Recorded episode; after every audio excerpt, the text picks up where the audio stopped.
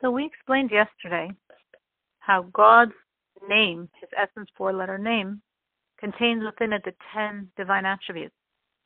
And these ten attributes of God are also embedded in our soul, because our soul is a manifestation of God's essence four letter name. So now we're going to show these ten attributes in our soul. So we see, again, the four letter name is a Yud, and then a Hey, and then a Vav, and then a Hey. The Yud symbolizes seminal wisdom. The first Hey, understanding, comprehension.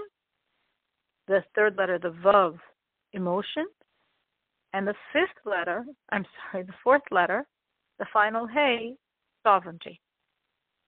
So the seminal wisdom, we have here two aspects of how that's in our soul.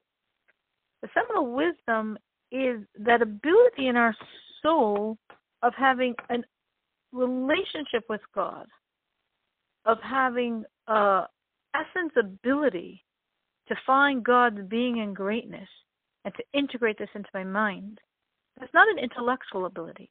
That's higher than intellect. That comes from seminal wisdom of my soul, which is beyond understanding. It's just a small little letter, a yud. It doesn't have breadth, it doesn't have depth.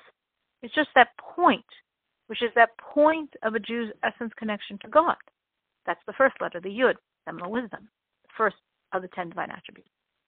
The second letter, the Hey, expresses the second of the ten attributes, comprehension, understanding.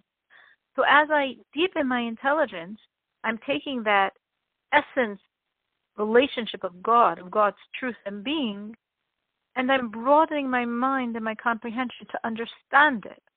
I'm contemplating God's greatness. I'm going across as the Hey goes across with breath, the breath of my understanding, and the Hey goes down in length to pull downward. So from this understanding, contemplation of God, I'm arousing my emotional response, love, fear, but this is still in the level of my intellect. So it's in my mind, it's in the recesses of my heart.